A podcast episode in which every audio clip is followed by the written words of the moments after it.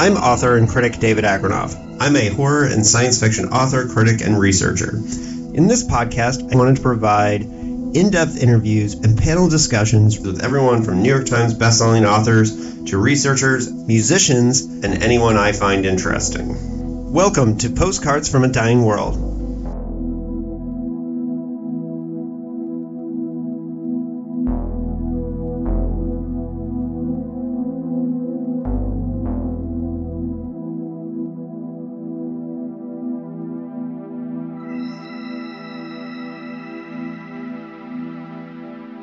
And welcome to Postcards from a Dying World. We're taking a little break from our Science Fiction Hall of Fame series to welcome uh, an author for an author interview, which is our normal uh, um, state of affairs around here. Uh, I am your host, David Agranoff. I am the author of The Last Night to Kill Nazis. At the end of this interview, I will have some details on my next release and the release party, which will be held in Indiana alongside a solar eclipse. So it's a really fun thing that you can take part in. And I will give you those details here at the end. But we're here to talk with Philip Fracassi, who wrote, uh, has written many books, but we're here to talk about his most recent release, Boys in the Valley. Um, and I was lucky enough to get to see Philip uh, introduce this book at Mysterious Galaxy here in San Diego before his crazy book tour, which we're gonna probably talk about. Uh, but I Philip first got on my radar when I read his short story collection, Behold the Void, and in particular, the story Failsafe is one of my favorite horror short stories. I, in fact, believe I gave that story a shout out on the favorite um, uh, horror short stories panel discussion with Mary Sangiovanni and Laird Barron and Judge Mark Rothenberg. So we will probably talk about Failsafe because it's one of my favorite short stories. But here to talk about Boys in the Valley, Philip Fracassi. Welcome to Postcards from a Dying World. Hey man, thank you for thank you for having me. And um, if you guys hear screaming in the background, I got Browns fans living next door and um, we are. I can't imagine they had that much to scream about, unless yeah. they're cussing, unless they're angry. Yeah, well, you know, as a Lions fan this year, you do have a lot to. as a Lions fan, as with the finally who finally has a good team, I get to now make fun of other bad teams because I've been. I've yeah, been made well, fun of for the last 40 years, so now it's my turn to start ripping another team. I'm very excited about that. Are you from Michigan? Is that the uh um Yeah, I'm from yeah, the Detroit okay. area. Well, I was I wanted to get your area. reading and writing origin, so that's a great segue. Um, how did you get into reading and writing horror? well, you know, it starts with I think what you what you read, and uh, to your point. So I, yeah, no, when I was a kid, um, I gravitated toward um, toward horror novels. I gravitated toward uh, Stephen King and Clive Barker, um, Dean Koontz was a huge gateway drug for me. Uh, you know, like Shadows and Watchers and all those early Koontz titles. Um, you know, when I read The Talisman for the first time, when I read um, The Shining for the first time, those were such memorable moments for me. And I think I actually started when I was very, very young. Um, I actually started. I think I was reading more fantasy, but I I I liked the darkness of the fantasy that I was reading. Like I read you know the Chronicles of Narnia, but I also and I and the Prydain books by Lloyd Alexander, and and I think I just kind of got I kind of got into the whole like dark sword and sorcery elements of those books versus the more you know uh, flowery um, fairy or you know aspects. You know, I just I just liked the kind of the idea. So I didn't know Joe, Joe Abercrombie didn't exist then. So um, yeah, so I think that was sort of like a segue, and then I started reading horror and and, I read a lot of horror and sci-fi when I was young, like most like most kids. Um, and so and then I um, you know, when I was like in you know elementary school, I was given an assignment to write a short story for the you know as part of me and every other kid in the class, and and I wrote a short story, and I just um, I just fell in love with the the idea of creating stories and creating worlds and creating characters and making these characters do all this crazy fun stuff and have all these and I think one of my very earliest stories was a horror story, which was about a roller coaster that um, never stopped. And I think I was like 12 and uh, but they get you know they could never get off the roller coaster and I they all were getting sick and the people were throwing themselves off. It was like this horrible thing. It's um, not a bad concept for a first story. It was my first story, but it was it was an early story. Yeah, no, one of my but yeah, my first horror story for sure. And um, I think up until then, I was writing like pastiche of Teenage Mutant Ninja Turtles and detective stuff and things like that. I don't know, but I was like, you know, I was like a kid, little kid, so it was whatever. Yeah, yeah and then for... I started writing more horror. I wrote a novella when I was in seventh grade. I tried to write a couple novels, but couldn't quite. I, it was frustrating for me when I was younger to try and write novels because I realized, even at that age, that I didn't have enough knowledge to write the novel as a way right. I wanted to. So I stopped writing. I was very frustrated about that. So as I got older, I kind of kept writing and writing and writing, and then I started doing screen screenplays. And then about 2015, I started writing professional horror again, and that's kind of it's been kind of uh, downhill ever since, or downhill in a positive momentum. Well, uphill for your readers. It's kind but... of been in both ways, but it's been, but that's why I started writing horror. Yeah.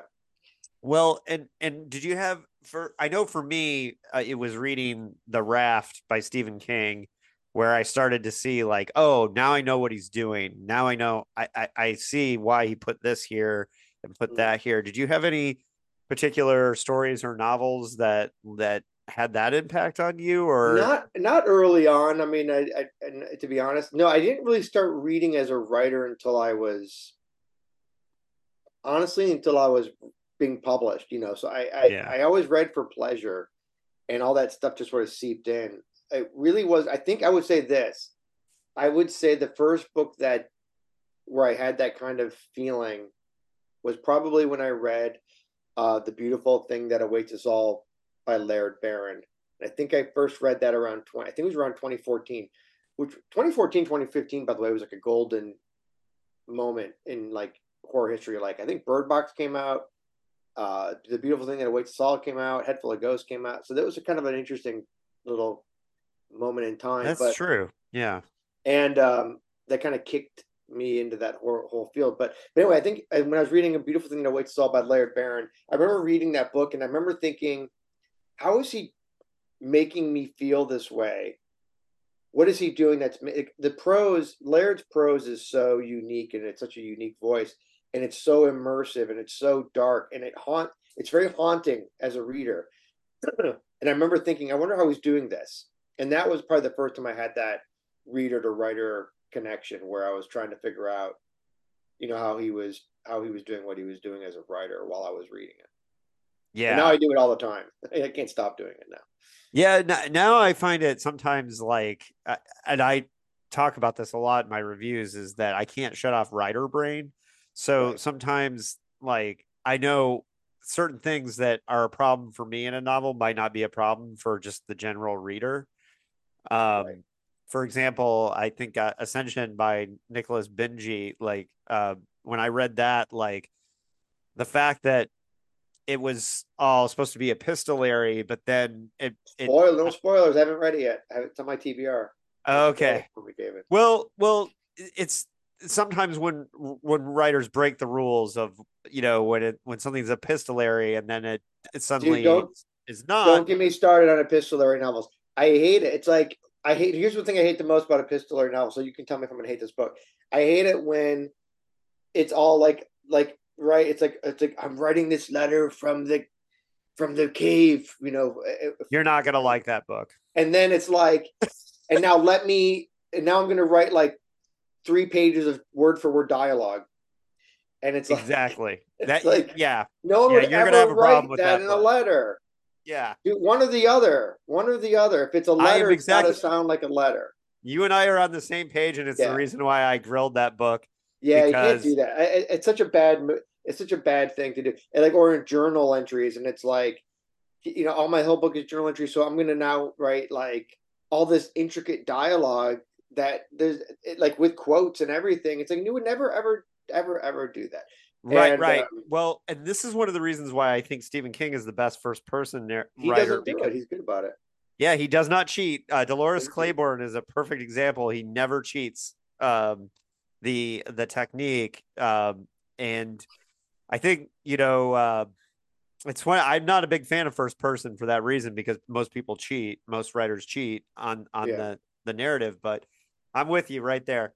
I uh, wrote one epistolary story called "The Baby Farmer." I may have written more than one, but the one I'm remembering right now. And the way I did it for re- anyone, any writers listening, is I had the I had the the letter or the diary entry. It was Amelia Dyer, who was a, serial, a real life serial killer, and she killed like 400 babies. And so I had her diary entry, and then I cut to story, and then I yeah.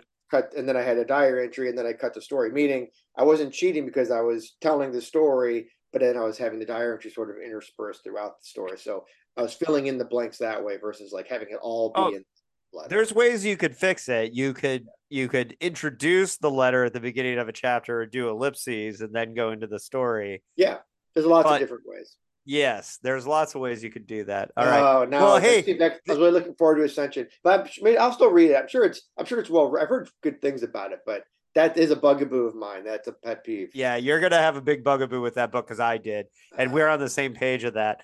Um, and and that's one of the things we like to do on this podcast is get under the hood of books and writing technique and things like that. So it's fine.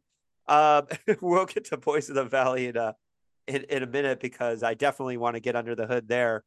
And look, no writer's perfect, you know, when when when they do the, these things. But if you're going to choose to write a first person narrative, you got to stick to that. You got to be true to it, you know. And that's one of the reasons why I like. I think King. One of the things he did in like later the um, the recent hard case crime is yeah, the I love that. I love that book too.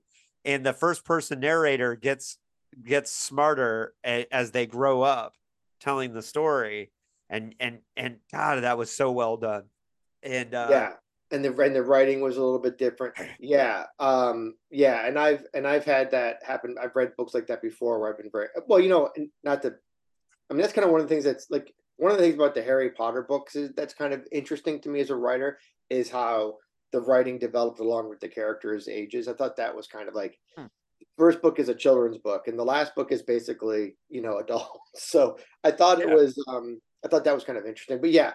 And, yeah, and the readers uh, were growing up with those books, so yeah, it, right. And the right, so as right, so readers who were growing up with them were kind of yeah. That was that was kind of. I know she's not a fan. I know she has her issues, but as far as a pure writing thing. I thought that um that was a fascinating thing about those books, how they evolved um as the as the kid as the characters evolved. So uh Philip, you were a road dog for this book. You did a serious book tour. Yeah. Um, and that's no undertaking, or no little undertaking for an author because uh, you had to do a lot of that yourself, I'm sure. I did all of it myself. All yeah. of it yourself because yeah, uh, book tours like that don't are not paid for by publishers. no, no. So, uh, tell me about your experience and, and and what did you learn by by hitting the road and meeting readers like that? Yeah, so you know, I've had a few books out.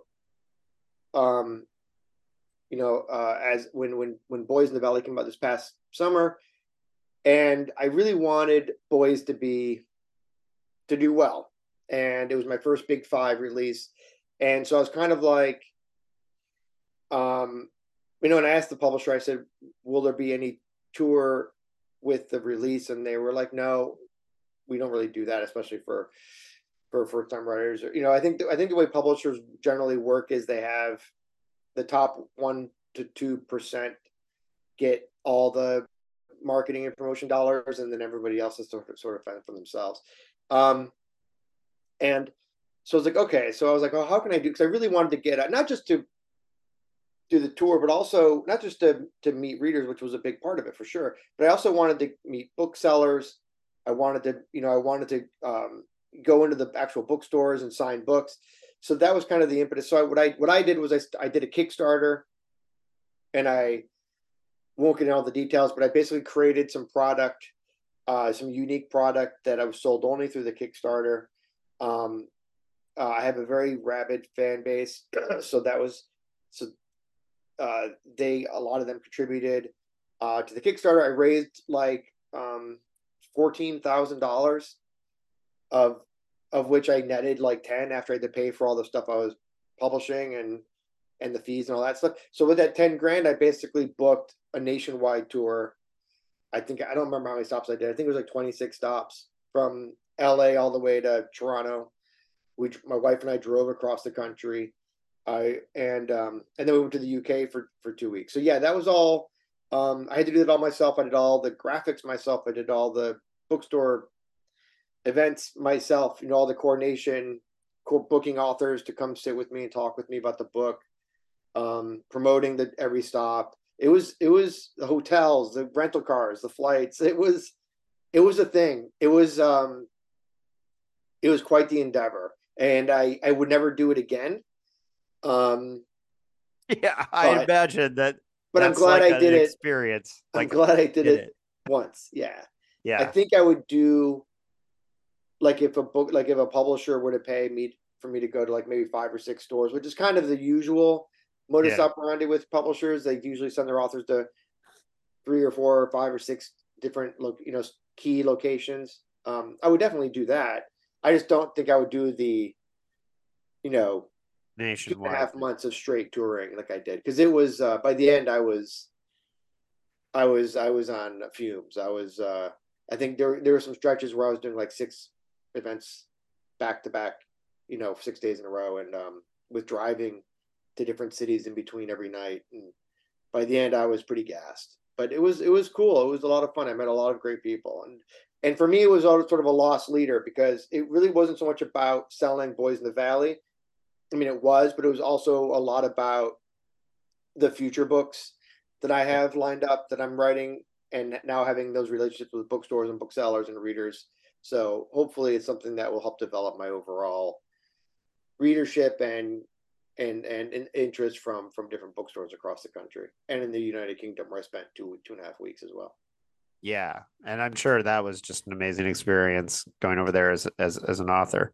It was, yeah, as well um, yeah, and just the chance to uh, build your brand as you know Philip Fracassi, the author. Now, the people that you saw for Boys in the Valley, and or you know, are people that are going to from now on, every time a Philip Fracassi book comes out, they're going to have that personal attachment to to to you, and, and so it's a very smart thing. And um, yeah, yeah, it's fun. I like meeting. I love doing like and the, there's so many other things. I mean, I could talk for an hour about the tour, but it's also like, you know, you get the, those bookstores that promote the event. Therefore, they're promoting your book, and the people that come are taking pictures and posting it on social media. So there's a lot of positives.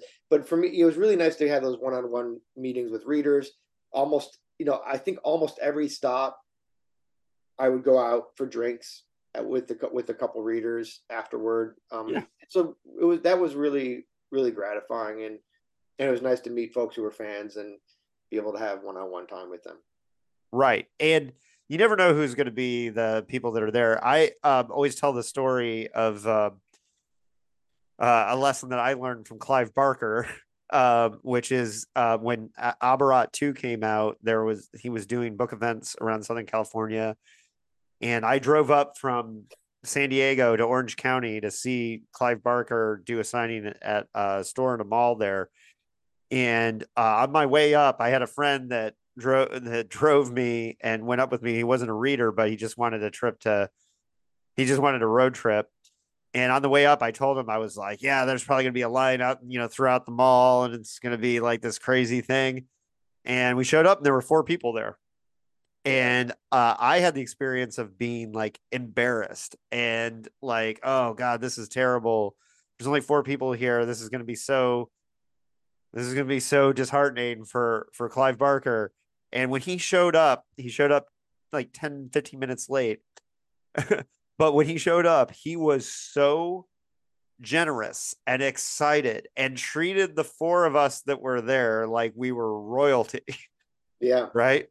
And I learned a big lesson because I I told myself, well, he doesn't care how many people are here.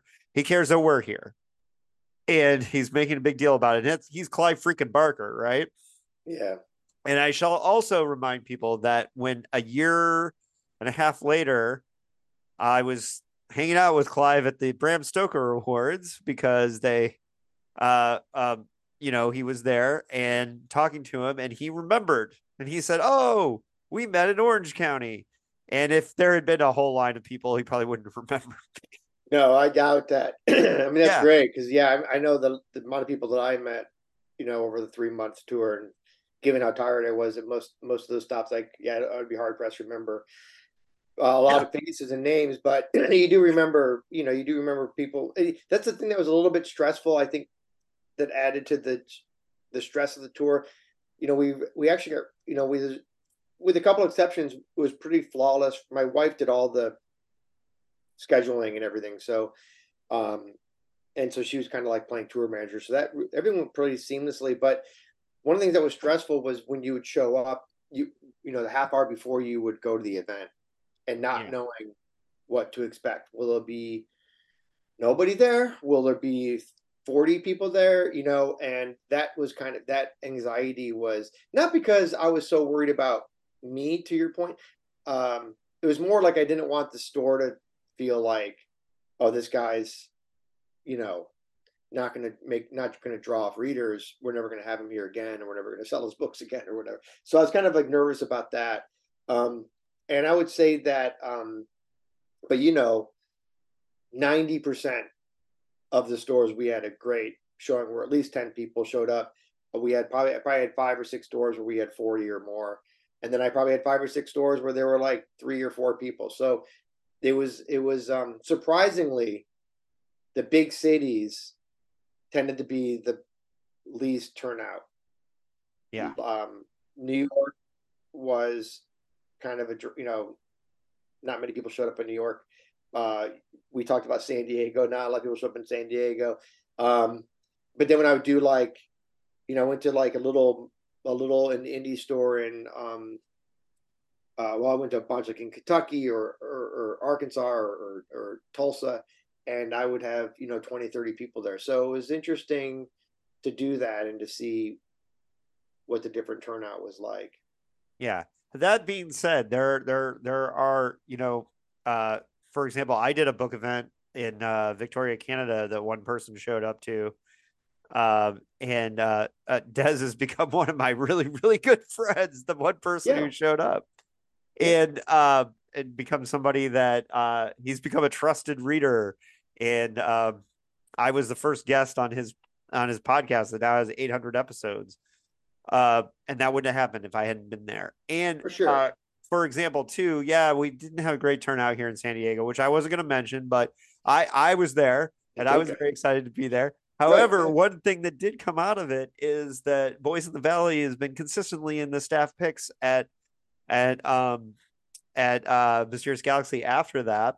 Yeah. And you know, uh, Rob, for example, is one of the people who pushes your book constantly. I, I've been at other events and I've seen it front and center on tables and and that personal connection is one of the things that can't be undervalued yeah no for sure and that's what i meant by meeting booksellers that's what was so great one of the great things about doing the tour was like going to um going to all these bookstores and and meeting the booksellers face to face and talking to them about the book and and they would you know that you know i'd go to you know i'd go to these stores where i'd never been before and they would roll in a, a cart with 40 copies of the book and I would sign every one of them. And so yeah. even if a lot of people didn't show up, I, I signed whatever stock they had at almost every single store. And most of the stores had a pretty big, a pretty big stock. So I've I went to a couple stores where they didn't have, didn't pre-buy a lot of books.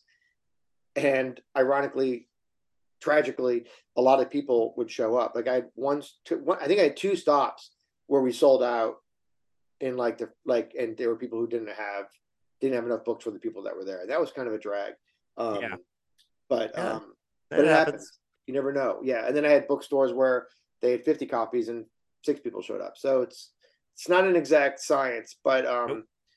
but it was yeah. I don't know. That's why I said you just like, and I've okay. spoken to other authors since and during, and I, there's there's more strategic ways you can do it, and you can kind of but but I was this was me doing it on my own, like I said. So it was really just like literally just like hitting the road and and uh, and hoping for the best.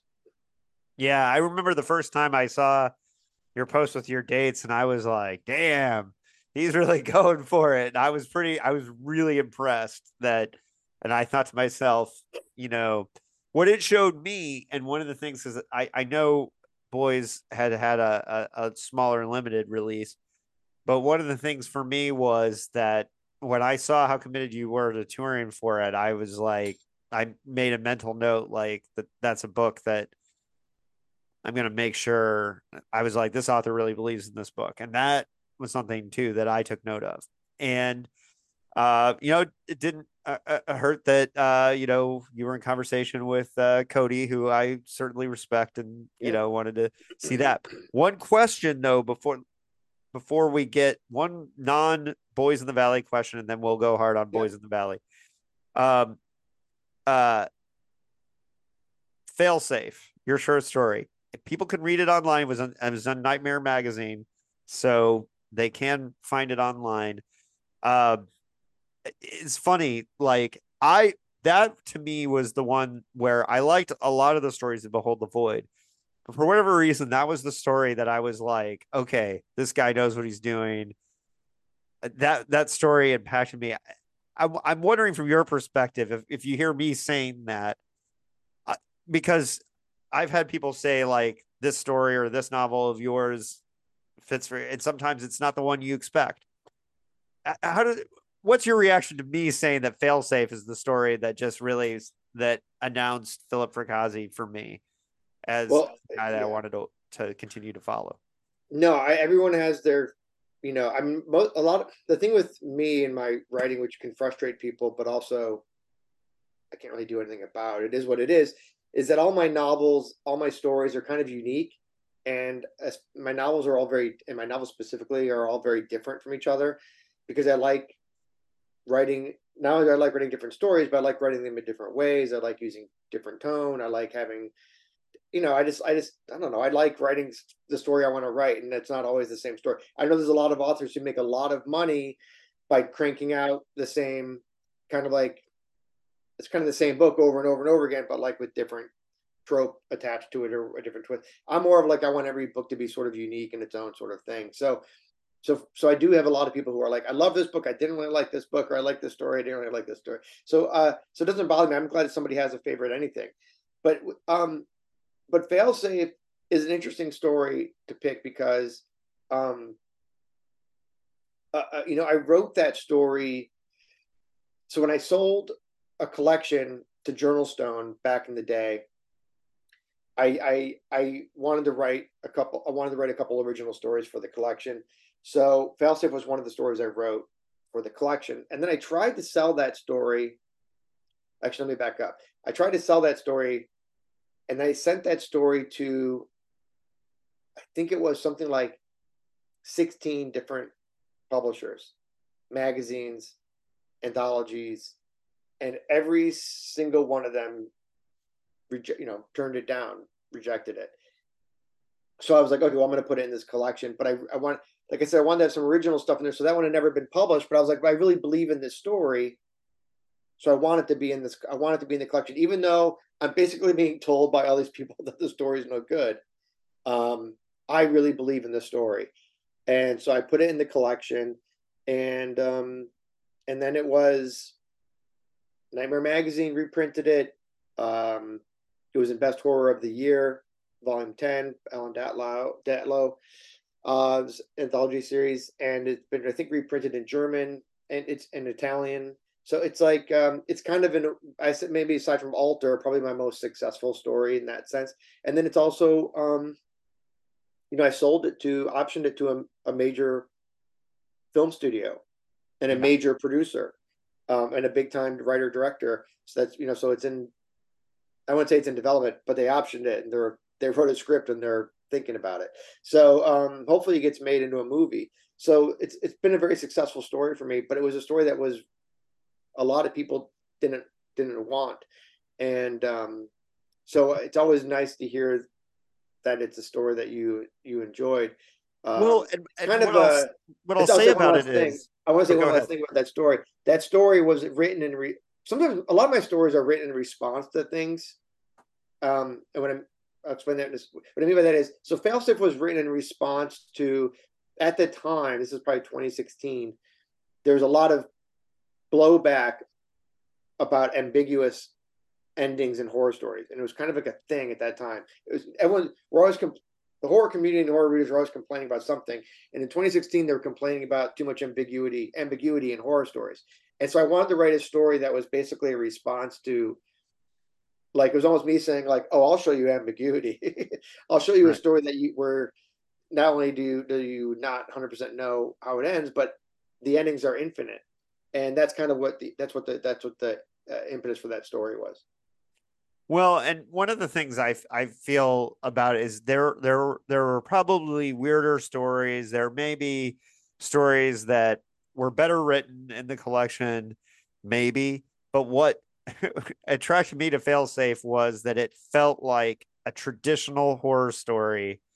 And it's funny that you mentioned the ambiguity thing because even though I see what you're saying about trying to go for ambiguity, what I I like about it is is that it connected with me in a sense where I felt I very much understood what you were trying to do with the story.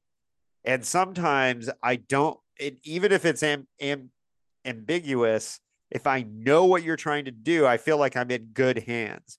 And so I don't like with writers when things feel like a mess or I don't know where they're going or don't know what they're doing and what I think with failsafe, I was like, it felt very tuned to I know what I'm trying to do with this story and I'm gonna pull it off and I'm gonna do it. And I and I just felt like the story worked. So that's one of the reasons why it worked for me. Yeah, there are stories, you know, there are you mentioned earlier about reading for as a writer with a writer brain. And so, and to your point, there's a lot of times I'm reading a book as and my writer brain kicks in and I'm like, this writer doesn't know what they're gonna do next. And so they're like they're like biding time. They're wait they're you know, they're they're dog paddling.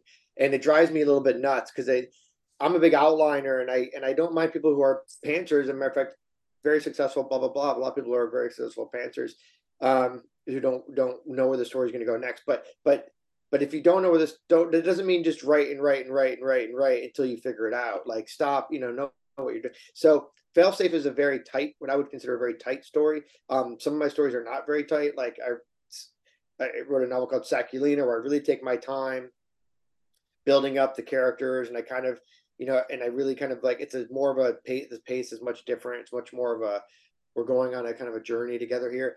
Failsafe is very much like a Twilight Zone episode. It's written, it's written very in a way that's like, there's no fat. It's just like and this happens and this happens and this happens and this happens. And the POV of the you know it's told from the perspective of the kid. No, that's not a spoiler. Um, yeah. Is something that I was very, felt very strongly about. I'll tell you this: one thing that you you might interest you is when I first wrote that story, I wrote it because I know you said you don't like first person stories. Yeah. When I first wrote that story, I did write it in third person, and I didn't like. I didn't think it was impactful enough. I didn't think. I didn't think the connection with the character telling the story was strong enough. So I actually rewrote that entire story in first person, and I think that really um, perfected it. I well, it yeah, and I'm not a huge fan of first person. I very, I very rarely write. I almost always write third person, but if it's done well, I'll forget about it. You know, I'll lose myself in the book. And well, I'm very curious to hear what you think about Boys in the Valley now. yeah, well, um, with the play on with the play on perspectives that hap- uh, happened in that book. I think I think I mentioned I think I talked about that more in the review than I did in my notes for this, but um and I, I had I'd have to look back at that, but um but I, I do think that there uh, the play perspective I, I I do think it I did say it took me a while to get used to it. As a matter of fact, yes, I remember now in my review of Boys in the Valley, I said that that was hard for me early, and I had to yeah. I had to, and then I lost myself on it. So I, I do remember. That's because you got you get your writer brain going. Wait, what is he doing? Exactly, exactly. Well, from, it's funny because third to first. What is he doing? Right, and um, you should know that I had a conversation uh when uh, we were Cody and I were tabling at the uh, heavy metal swap meet a while back, and I told him that one of the things that I really enjoyed about listening to you talk about writing, one of the reasons why I think your writing works for me is every time you talk about doing narrative or nuts and bolts of narrative or research or whatever, I always agree with it. And uh, for the most part, and um, Like I'm, I'm not. That doesn't always happen for me. Uh, and I am an outliner too. Um, I'm, I, I, you know, I think that outlining is one of the ways we don't end up with under the domes. And um, you know, I personally think King, for example, is best when he has a cooked in ending, like Misery or The Dead Zone. And I'm just being honest about that. The man is a genius. I'm not. Yeah. I'm not messing with that. But, but as a as a writer, you know, I just feel like a plan and knowing where you're going is is important. Now, Boys yeah. in the Valley, before we get into the nuts and bolts of it, let's just sell it for anyone who hasn't read it. If you've made it this far and you don't know about the book, let's just talk generally about the inspiration and what Boys in the Valley is about. Do you want me to talk about the inspiration and what it's about? Yeah. uh, uh, well, so okay, so it actually ties into what we were just talking about, which was, I think one of the reasons that I am an outliner is because I have a, I have a background in screenwriting. I, you know, I'm a, I've, I've produced movies that I've written I've been produced by Disney and Lifetime, and and so I, I I've written a lot of scripts, and I've um that was that was a big part of my life, and I still write scripts um on occasion when I'm paid. I don't do it for free anymore. Um, but pointed the point of that is that um, Boys in the Valley was originally a script, and so the story was fully fleshed out when I started writing the novel. So to go back to what the story is about, when I was writing the script, or when I was prepping to write the script, I had a meeting coming up um, with a horror producer, uh, um, and I had three or four ideas, and I wanted to have like three or four more ideas in my back pocket um, for this meeting. And so I was just researching ideas, and I came across this story about uh, an orphanage in Pennsylvania at the turn of the 20th century, where like half of the kids in the orphanage had mysteriously disappeared, and there was never any really any explanation as to what exactly happened to them. The orphanage was shut down. The, ki- the remaining kids were sent to factories or other orphanages or whatever they did back in 1900. And I thought that was really interesting. And I wanted to kind of tell the story of what I thought happened to that orphanage um, in, you know, in 1905 or whatever. So that was the idea uh, for what that spurred the idea for the book. Um, and what the book is about is this this boys orphanage run by a Catholic priest in rural Pennsylvania. They're far away from, you know, they're hours away from any other city or major town. So they're kind of self contained. Um, there's 30 boys. And then one night, uh, late night, there's a knock on the door, and these, it's the sheriff from the town, two and a half hours horse ride away with a couple deputies and this prisoner. And they, the prisoner is dying, and they want the pre, one of the priests, who was a Civil War surgeon, to try and save his life. And from that point on, uh, there's like an evil released in the orphanage. Some of the kids become infested with this evil, some of the kids do not. And it turns into basically a sort of, and then when then a storm hits, really sealing them all in. And it basically turns into sort of a hot box of horror, Lord of Flies style. Um, and I think that the tagline in the book is Lord of Flies meets The Exorcist, and that's kind of that's a pretty good summation of what what it's about. Right, and uh, I did not know that you wrote it as a screenplay first. That makes sense. It um, it would make a, a, a an excellent movie. It has since been uh, written as a screenplay for, by another by another writer director. It's been optioned for film, so we'll see oh. if that pans out. But it's kind of ironic that I went from screenplay to book to screenplay. But yeah, yeah, that happens. um, yeah, uh, I ironic I, might not be the right word. Yeah, I've used the same method. Uh, a couple of my books started as screenplays first, um, and uh, I think uh, that that that can be a, a, really good part of the process. So, um, so for people, if if you've made it this far, I want us to feel free that we can do spoilers at this point. Like, um, I, that's my listen. If that doesn't sell you on the book, it should totally sell you on the book. Let me just tell you that this is a really good year for me reading, and it made my top 10 reads of the year. Spoiler for my uh, my podcast, uh, my yearly podcast of top 10 reads. Um, so it's it's in the I'm don't remember where it is the position of the top 10, but this was a very strong I'm just year. glad to be I'm just glad to be at the party, man. yeah. Um, this year I do there there were two science fiction novels that absolutely walloped me this year, and that I will give away that one of those was uh, M.R. Carey, uh, Mike Carey, who was recently on the show. So I gave away that that's either going to be one or two. Uh, what was the, the, name of that? I have that. I have that book. He just the Infinity remember? Gate by uh, M.R. What is it? I talked over you. What is it? Infinity Gate. In, by, Infinity Gate. Yes, yes, yes. Yeah. Just it's gonna be a trilogy. He just I know the second one's been enough. Nope. That's, just two. Look, just two. Oh really? Oh okay. Th- oh cool. Well, that's good. Yeah. yeah, I know Orbit who published that is publishing my science fiction novel um in January of 2025 called The Third Rule of Time Travel. So yeah. Um, and that was the last interview before you is Mike Carey and talking about that book and uh, that book just knocked my socks off and, yeah I can't uh, wait to read it I'm a big fan of his yeah yeah and uh, I just recently also he sent me a copy of the new Felix Castor uh, novella uh, Ghost and Bone, which is very good too. Uh, yeah, he's an interesting guy that he does horror and science fiction, and I, I think I would like to do more science fiction as well. Um, I enjoyed writing the one that I wrote, and Orbit picked it up. I am so that... very excited for you to write science fiction, Philip. Um, yeah. I, and I'm very, I, I've heard about this book because you talked about it in Mysterious Galaxy. Um, do you want to give people a little preview on that before we dive into the spoilers on Boys in the Valley? Yeah, well, it's a, it's a it's a time travel thriller, and it's it's um, I think you know, I don't want to say it's it's layman's hard science. We'll call it that.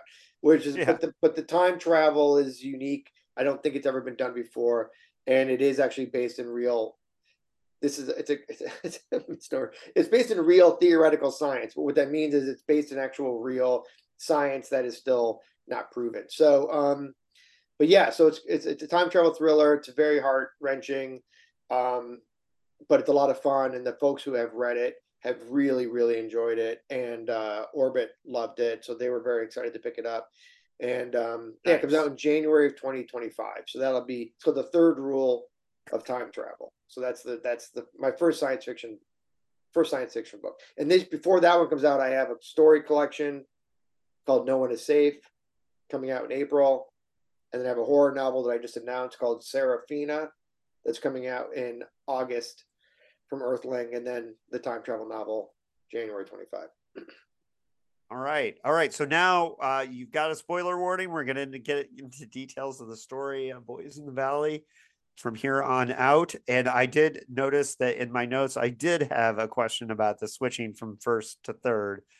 Um, just and, let's, let's just the only thing I ask is I don't mind spoilers, but let's not let's not spoil the ending. Can we not spoil the ending. Okay. Okay.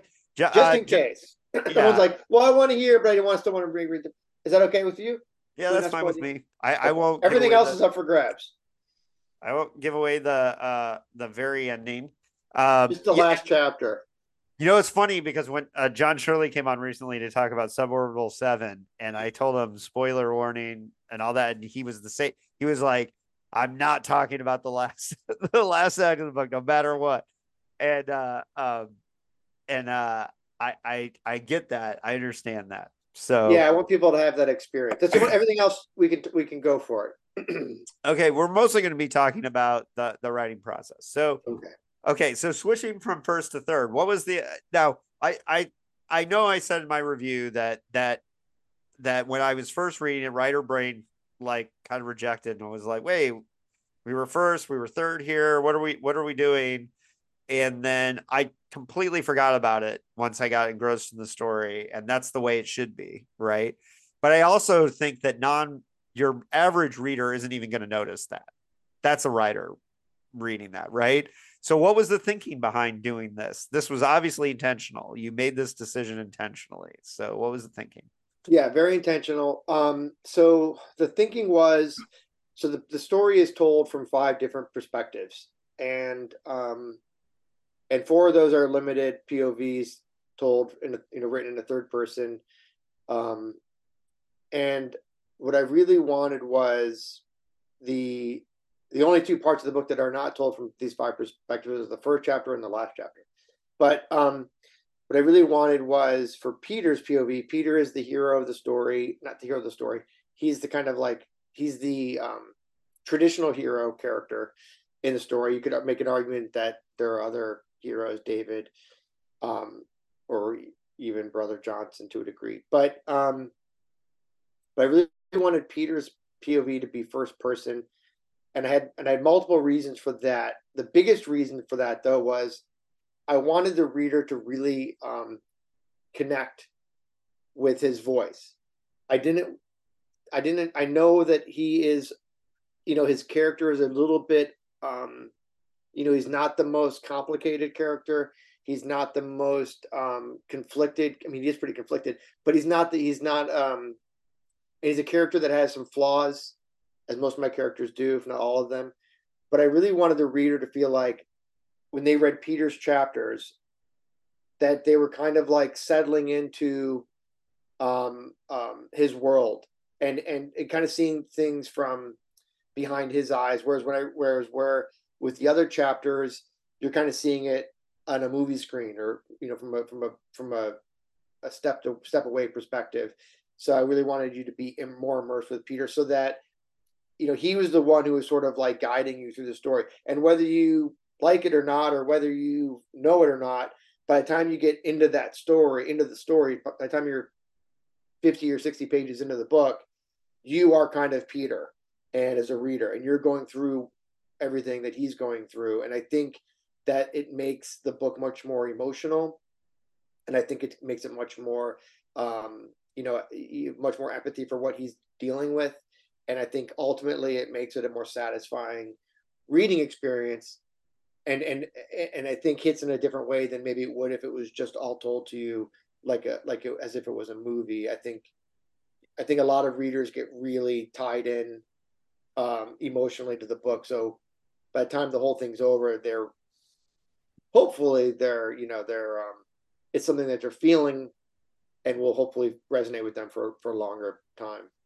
Well, that's interesting too because think about all the time like uh well you know um rules are meant to be broken right uh i i think about um uh, Holly, the most recent Stephen King book, he does a lot of telling in that book. And, you know, the first rule you're told all the time is show, don't tell.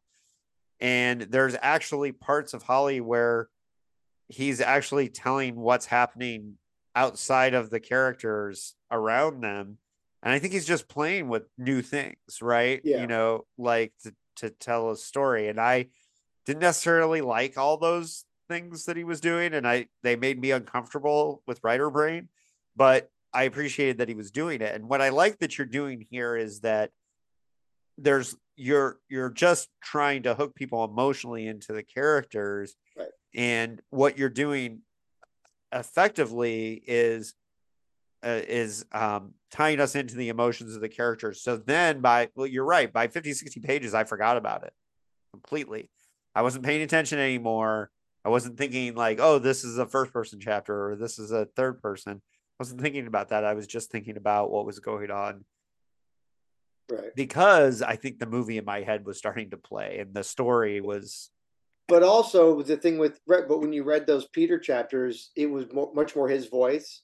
Right. Versus all the other chapters which were my voice, really. But um but yeah, so I think it just kind of yeah, I don't know. It's just Do you see it as that, that you were uh, kind of blending it in or trying to blur the lines between where those narratives started and finished because it's hard for me to say because like I said, I lost track of it.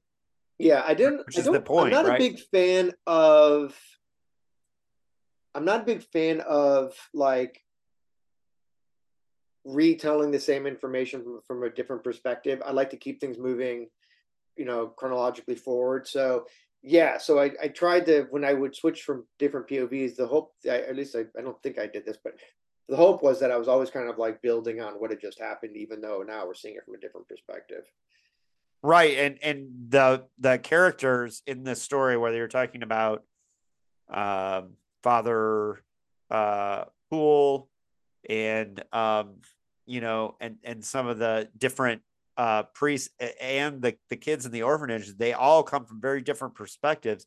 So when you're switching POV, a lot of times, like how they're viewing the events become, you know, part of how you tell tell the narrative. And the way it shifts back and forth is very well done in this book, as far as um, you know, uh, that goes. So now, before we get into like the, the differences in how the characters see those things, tell me about the historical research and how it affected the narrative because you know i'm i'm a research nerd too. I just wrote a historical horror novel or just released one recently. So i know what it means to like research the history and have it inform a story.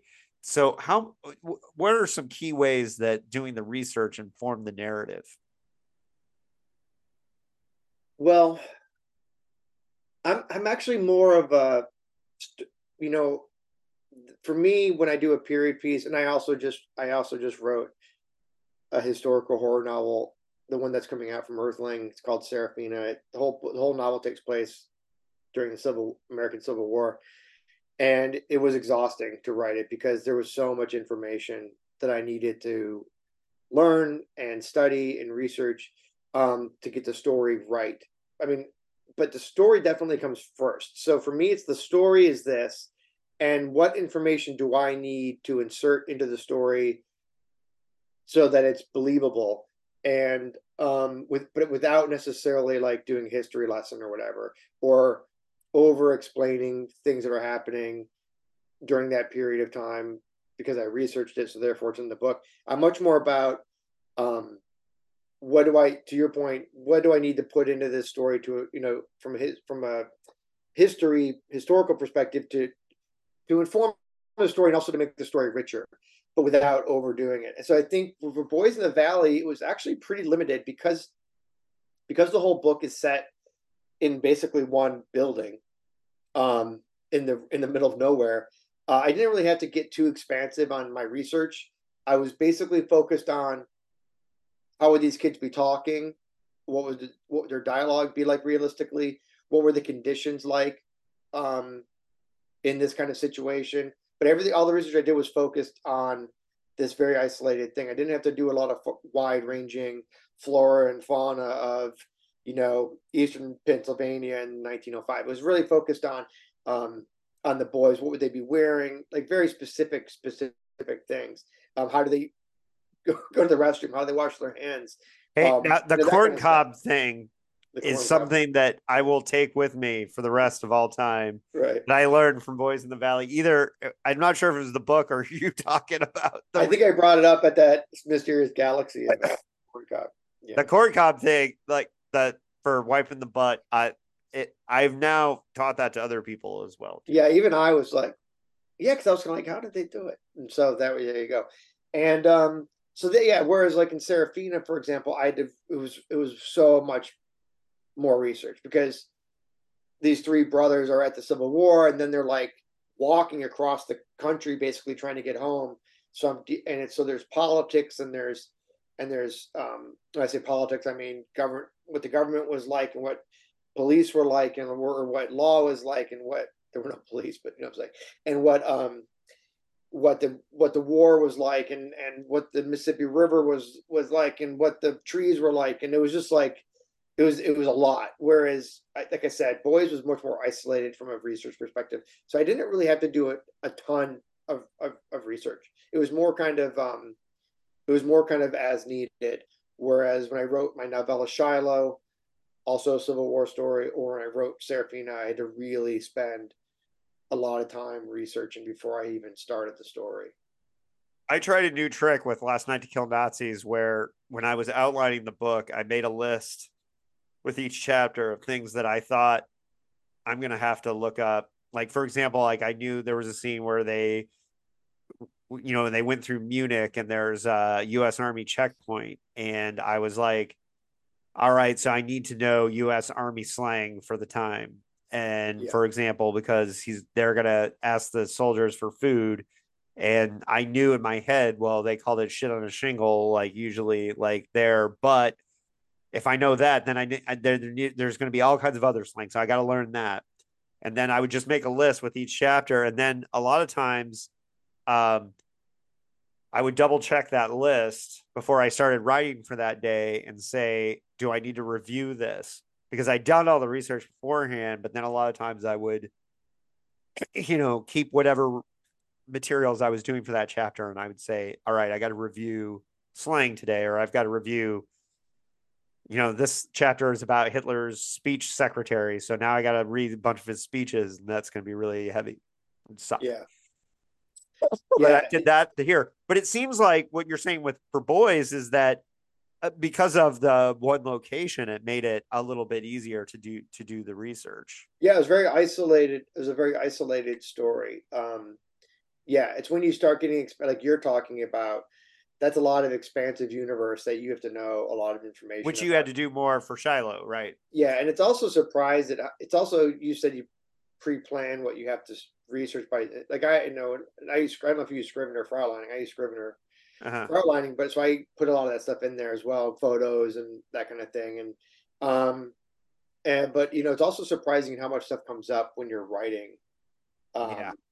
That you can't that you don't think about ahead of time, you know, because like something will happen in a scene, and you'll be like, "Wait a minute, what kind of gun would he be using, or how's he loading it, or where would they store their ammo, or what like I, I think in Shiloh there was a scene where they the guy had been shot, so they ripped his shirt off. And I was like, what would they be wearing under their uniform? What what, what was the underwear of that time? And little things like that. And so and what were they and, and to your point, slang, uh, you know, you want to kind of use sparingly, but but when when it's appropriate. And um yeah, so it's it's historical stuff is is is um is a lot of research and you want to get it right as much as you can because if you don't get it right, you'll hear about it. And um, so I try to, I try possibly from Cody, huh? and possibly from Cody, you'll hear about it. Yeah. Well, the other thing I was going to say is the other thing that's kind of is um, difficult about writing historical fiction is you're not just it's not just what they're saying or what they're doing. It's not just what the the characters or the action. It's also your prose like you can't say, you know, um, you know, whatever, like, you know, it hit it, it hit him like a jolt of electricity if your story takes place in before electricity. Or and I made a mistake in boys, I'm not gonna tell anybody what it is, that I had to have fixed in the paperback edition after I went through like six proofreaders and after I'd read it 400 times, there's still one one thing slipped through not in not in anything that happens in the story. Um, it, it's it's something that I wrote as prose, so, like yeah. you so things like that, little things like um like in Seraphina, for example, um, you know they talk about um, you know they didn't know about um blood poisoning from a bullet wound or from or infection, you know, so so like just the way they so like you, i don't know just you have to be very careful as to how you describe things what metaphors you use and and all that kind of stuff because again it's all it, everything has got to be that time period not just not just what's happening yeah. you know um visually what? or with the characters and setting and scene also with the way you're describing things metaphors you use all that kind of stuff you have to be very very careful about what you say yeah, one of my biggest pet peeves in science fiction is when somebody says "in the world," when they when they're like in Star Trek and they say, you know, he's my favorite person in the world, and it's like the world doesn't mean shit to these people. It's no, only one no. world. Uh, hold on one second. I'm getting blinded by sunlight.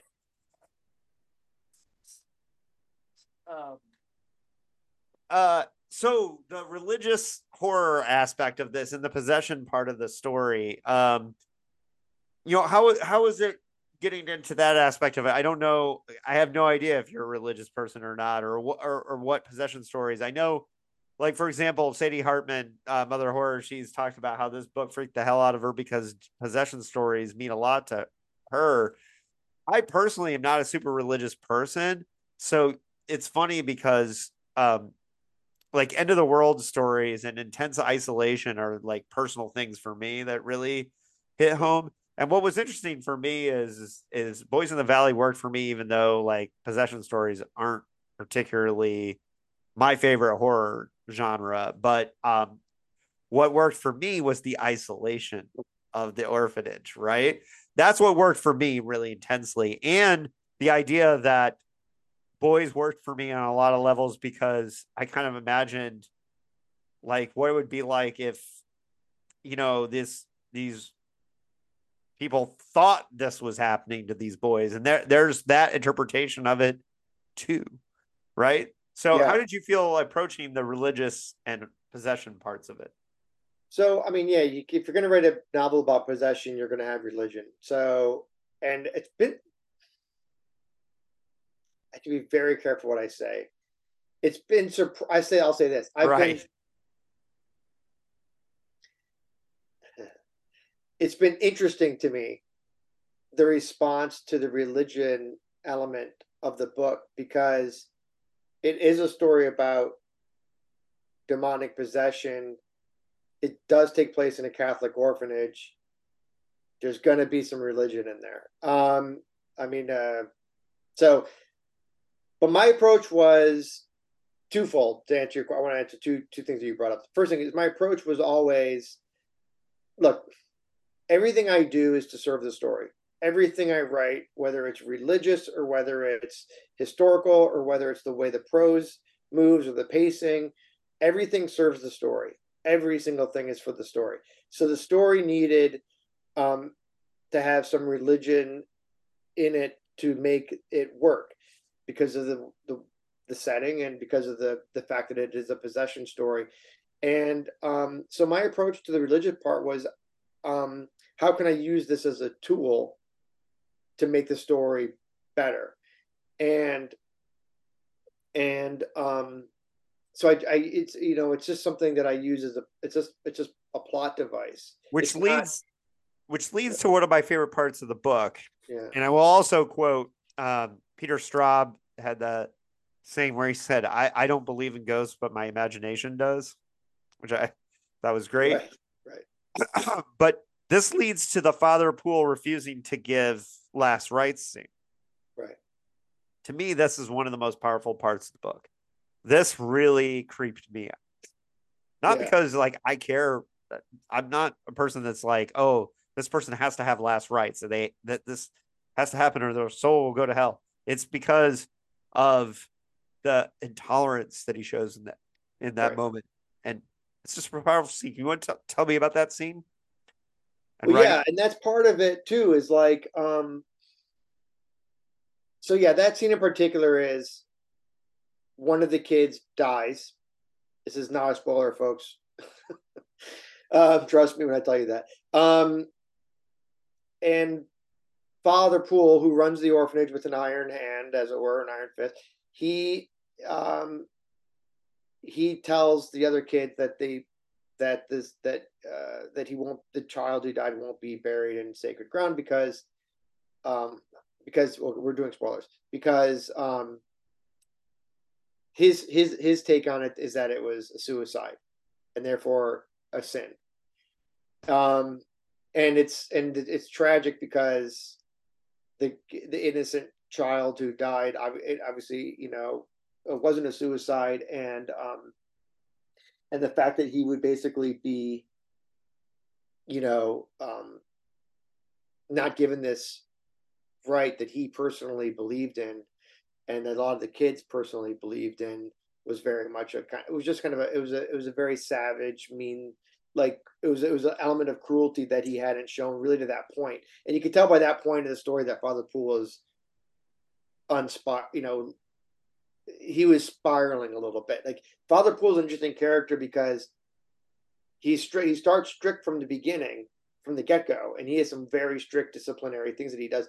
But you can, but by the end of the book, he's kind of, you know, he he his his arc is that he kind of gets madness sort of creeps into his his world because because of what's happening. So um so that was that scene. And but and you made the point about um um you, you know, there's there's a lot of um, is it really demon possession? Is a question that you have a you could legitimately ask after reading this book. Is it really the power of God that helps the kids you know, is that really the power of God in this book? And I feel like, and it's interesting to me because there are readers who are passionately angry about the idea of it being sort of evil versus uh like you know versus god or or, or holy you know religion blah blah blah and religion sort of you know winning which by the way that's not a spoiler because i'm not saying who i don't know you can even say that. But right. and not really not really taking the time to read sort of the a lot of the the subcontext or the you know that I that I put into the book whereas it's really about you know Peter it's his belief in himself that empowers him to do the things that he does to, to help the kids. And people are just so ready to be angry about religion that they don't even bother to really read read the book carefully enough to realize that that's what the book that's that's what it's about. So to answer your question about religion so the long-winded way to answer it is i do there's definitely religious plot elements in the book.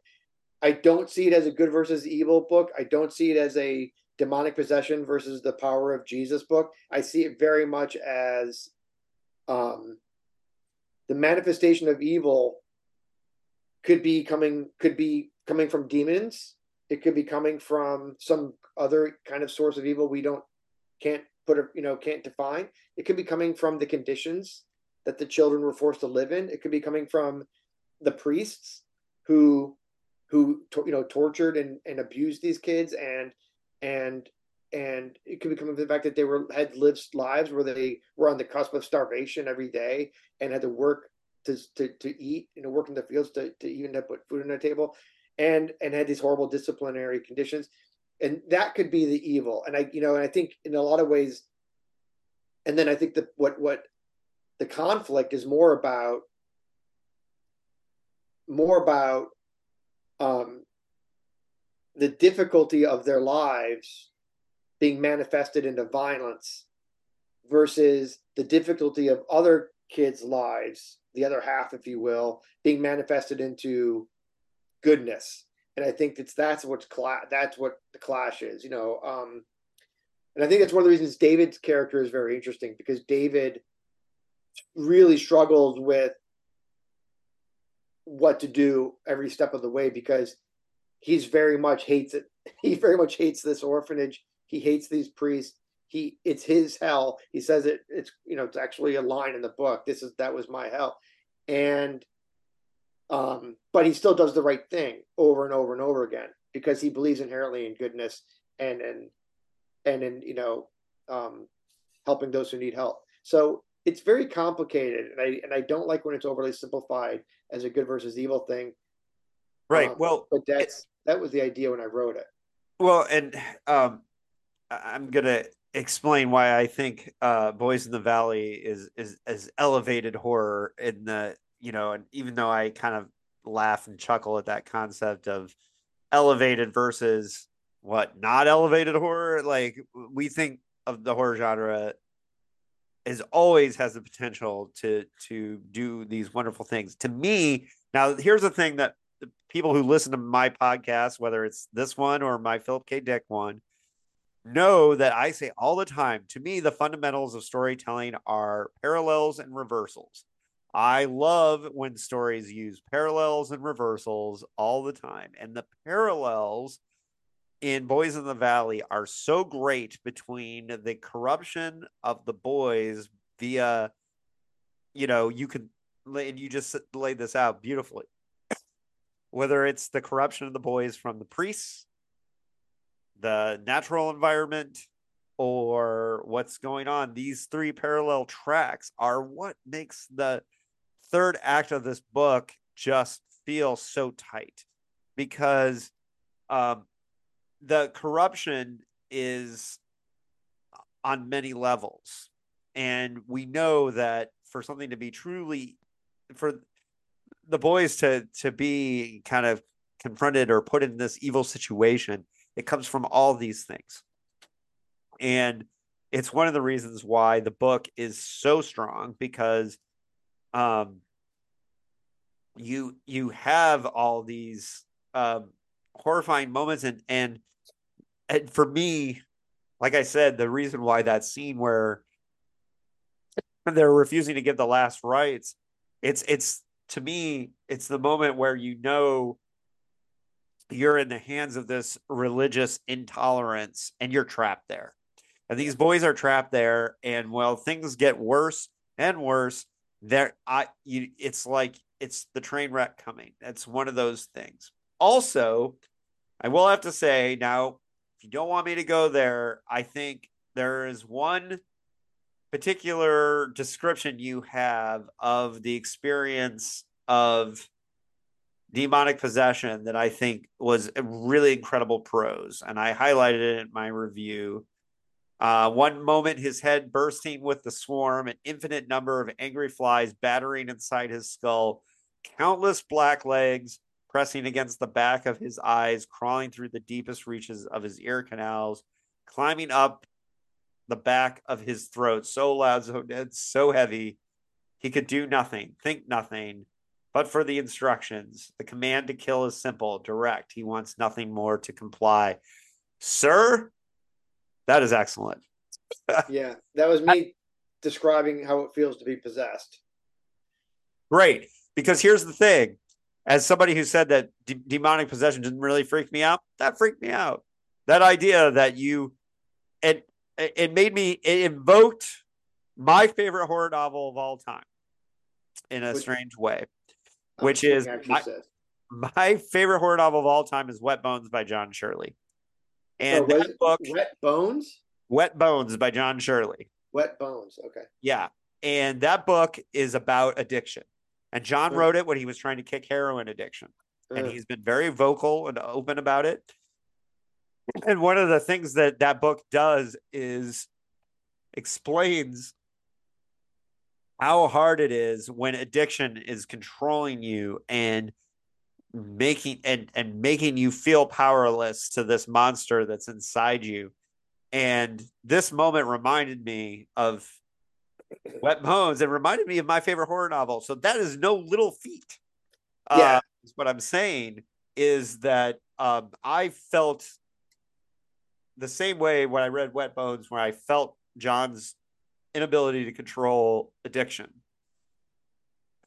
this moment, why I think it's such a great moment, is that it made the terror of demonic possession feel very real to me because it felt like no matter what this kid did, the control was gone and you made it palatable. So hats off. No, thanks. Yeah, and for and and just so it doesn't seem like I'm contradicting myself, you know, could you could you make the could you make the argument that demon possession is very much what's happening here? Yes. Could you make the argument that there is no demon possession? Yes. There's not a lot of supernatural yes. stuff in this book. As a matter of fact, the first when I first wrote the screenplay, there was a it was a lot more like straight down the middle demon possession, supernatural stuff happening. And I was showing it to a director friend, and he said, you know, this would really be more scary if you didn't really know for sure if they were possessed or not. And that comment really, really stuck with me. And I actually, when I wrote the book, I completely wrote it under that umbrella of like, I really wanted to be about these characters, their the conditions, their lives, the hardships of their lives, and even the senior you're which I think is Brother Johnson character, um, if I remember correctly, is you know I go back into his life and how he got to where he is now and the reasons he's so conflicted. And so, anyone who knows anything about anxiety or depression or um, madness, um, and I wrote another book about those exact things called "Don't Let Them Get You Down," knows that what feels like a like that we just described to, to your point, John Shirley said something similar in regards to heroin addiction. I would say it's also very similar to someone who's going mad. It's a it's a madness that is corrupting yep. their their mind, and um and that isn't necessarily rooted in uh, supernatural things. It could just be it could just be the fact that you're a human being, and human beings have a tendency to go mad in extreme situations. So um yeah, so I, I, hope I like to think that the book has a lot of different levels. You could read it very much on its surface as a good versus evil book. You or you could take you could really, if you felt like reading, taking a deeper dive in it. There was a lot of nuance to that book, and I do that a lot with my work. And I don't mean to pimp myself or put myself on any sort of pedestal, but it's important to me a lot of times to read that books can be read or stories can be read very much as a surface level narrative, or if you want to go a little deeper I there are there are things in there that I put like um I wrote a book I wrote a story called um Seraphina, which is the last story in Behold the Void. And you could read that story very much on the surface of what it is, and you could read how that story ends as very much of a the, as as a, a straight thriller, and this is how the how the thriller ends. Or you could go a little bit deeper and maybe reread the last twenty pages, and it might give you a different perspective on what happens. So I like to do that in all not all in a lot of my work, Boys is one of those books where I really tried very, very hard. And actually, I had an early reader, a very, very well known author, I say, but um, whatever, but uh, it's not my place, but who said when they first read this book, and it's very, very early form, um, that they're like, you, you know, want, you want to be careful about, um, you know, you want to really, I would emphasize, because he kind of knew what I was going for. He's like, I would emphasize more some of that amb- ambiguity as to where this, where the power is coming from on both ends of the spectrum, the good and the bad.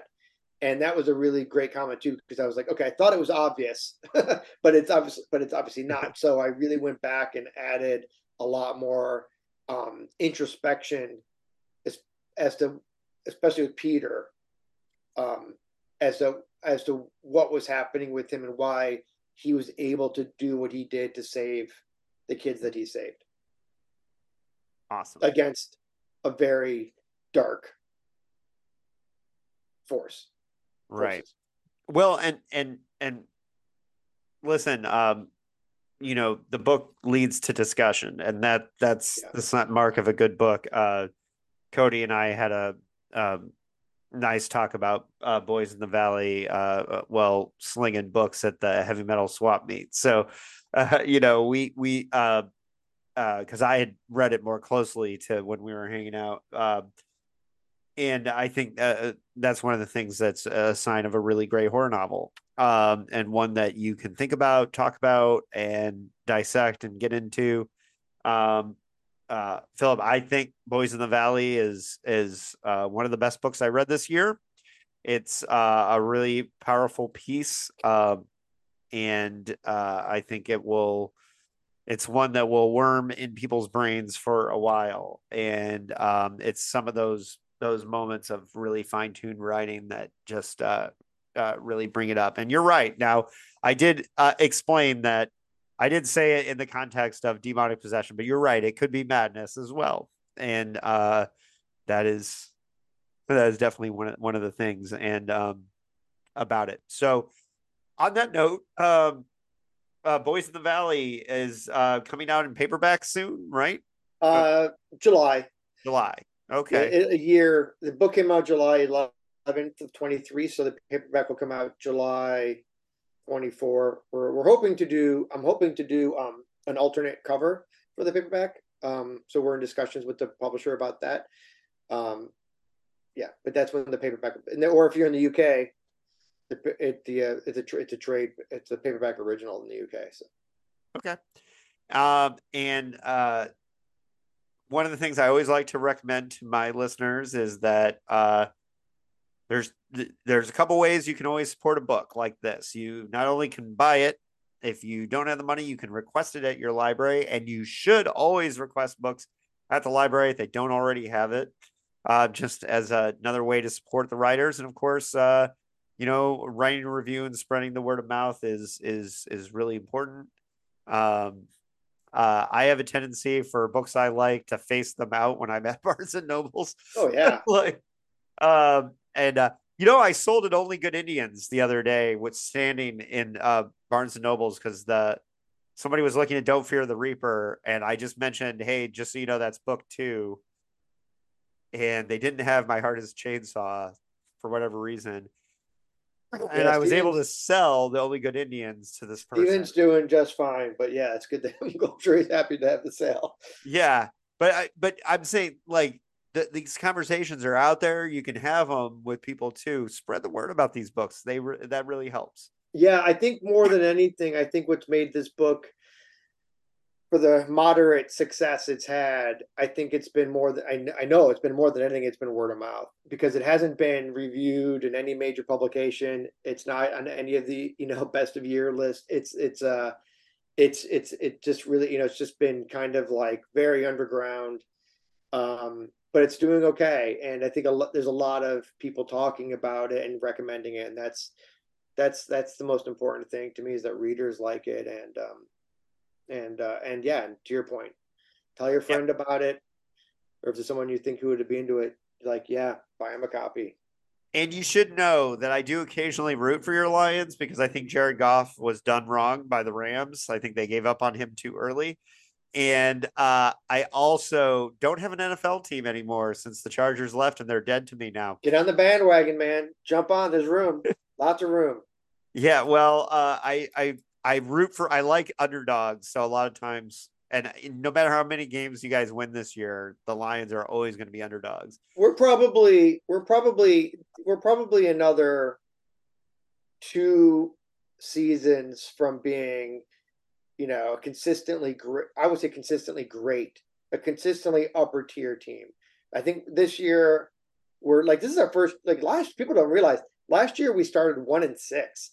Yeah, before that we were three and 13 like it's you know the fact that we have a winning record is like everyone's like saying oh we're the you know we're gonna go to super bowl. It's like no we're not. Like i'll be happy to have win the win the division and go to the playoffs but i think in a couple of years more they're doing a good job building the team the coach is amazing and i think Yeah. I, I just love no the one's idea of being laughing at Dan Campbell now. no one's laughing now. I love the idea of being consistently consistently very good because for for you know I've been a Lions fan since I was a kid. So I've been and I'm an older guy. So 40 years now I've been following this team and for 40 years they've been nothing but heartbreak.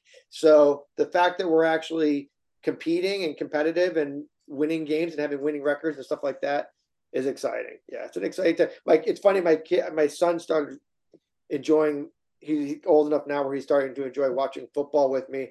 And he's like, I don't know why you're always like saying how bad the Lions are. They're pretty good. How Like, they are, yes. This is the golden era you're you're you're coming into. Right, right.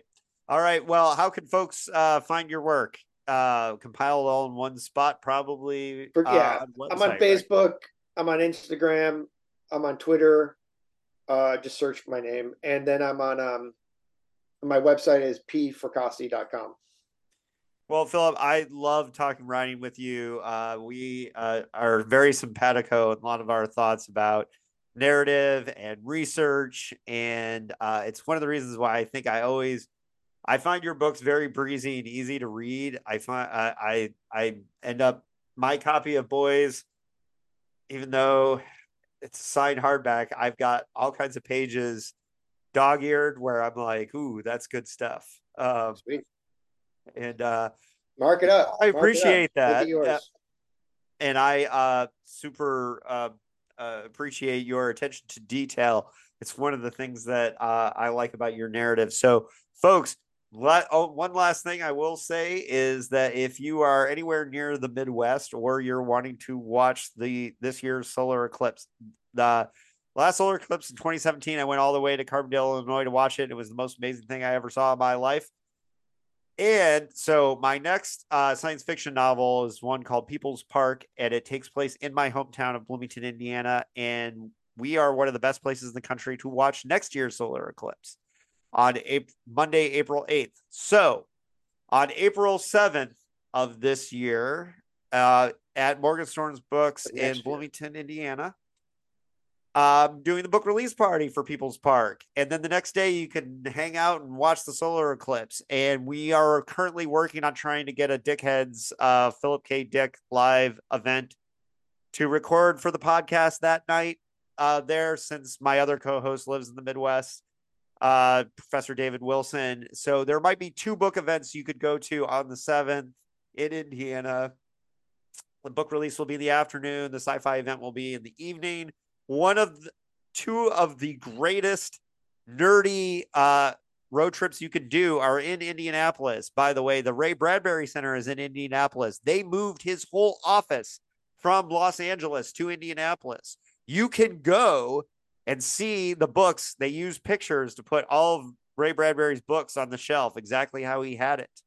You can sit in the chair where he wrote the Martian Chronicles, at the desk where he wrote everything but Fahrenheit 451, which he famously wrote in the Los Angeles Library. His desk, his chair, all of it. It's all they recreated his office at the Ray Bradbury Center in Indianapolis. You want to go. The Kurt Vonnegut Museum is in Indianapolis. I'm giving you four nerdy things you can do outside of the solar eclipse in Indiana, and I suggest you do it. You don't have to do it with the solar eclipse, but if you want to go see the Ray Bradbury Center, Jason there, uh, who's the Ray, Ray Bradbury expert, is awesome. They also have, if you plan it well enough, they have a VHS of the original cut of Something Wicked This Way Comes that was never released, the original director's cut. And they some they have been known to let people who visit the center go sit in a room and watch it. Uh, this is a rare thing. So I just want to put that out there that you can do that. So on that note, Philip, thank you for joining us. Sorry uh, you put up with my promotion. Uh, and I will see folks here again soon. I will have Philip back for his science fiction novel. I am positive. I will. Uh, I'm very much looking forward to it, and I'm probably. And what's the Civil War novel between there? Uh, it's called Seraphina. Seraphina. I'm looking yeah. forward to that one too. Earthling Publications, uh, August of August September next year. Yeah, I'm looking forward to that one too. Um, but I I gotta admit the sci-fi one. Yeah, that that was it'll be fun to it'll be fun to have a sci-fi novel out there. I'm excited about it. Yes.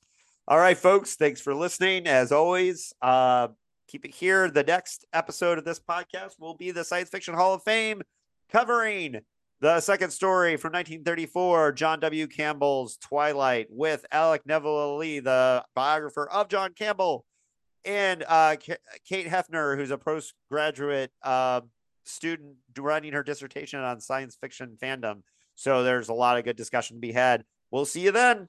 Thank you, and thanks for joining us.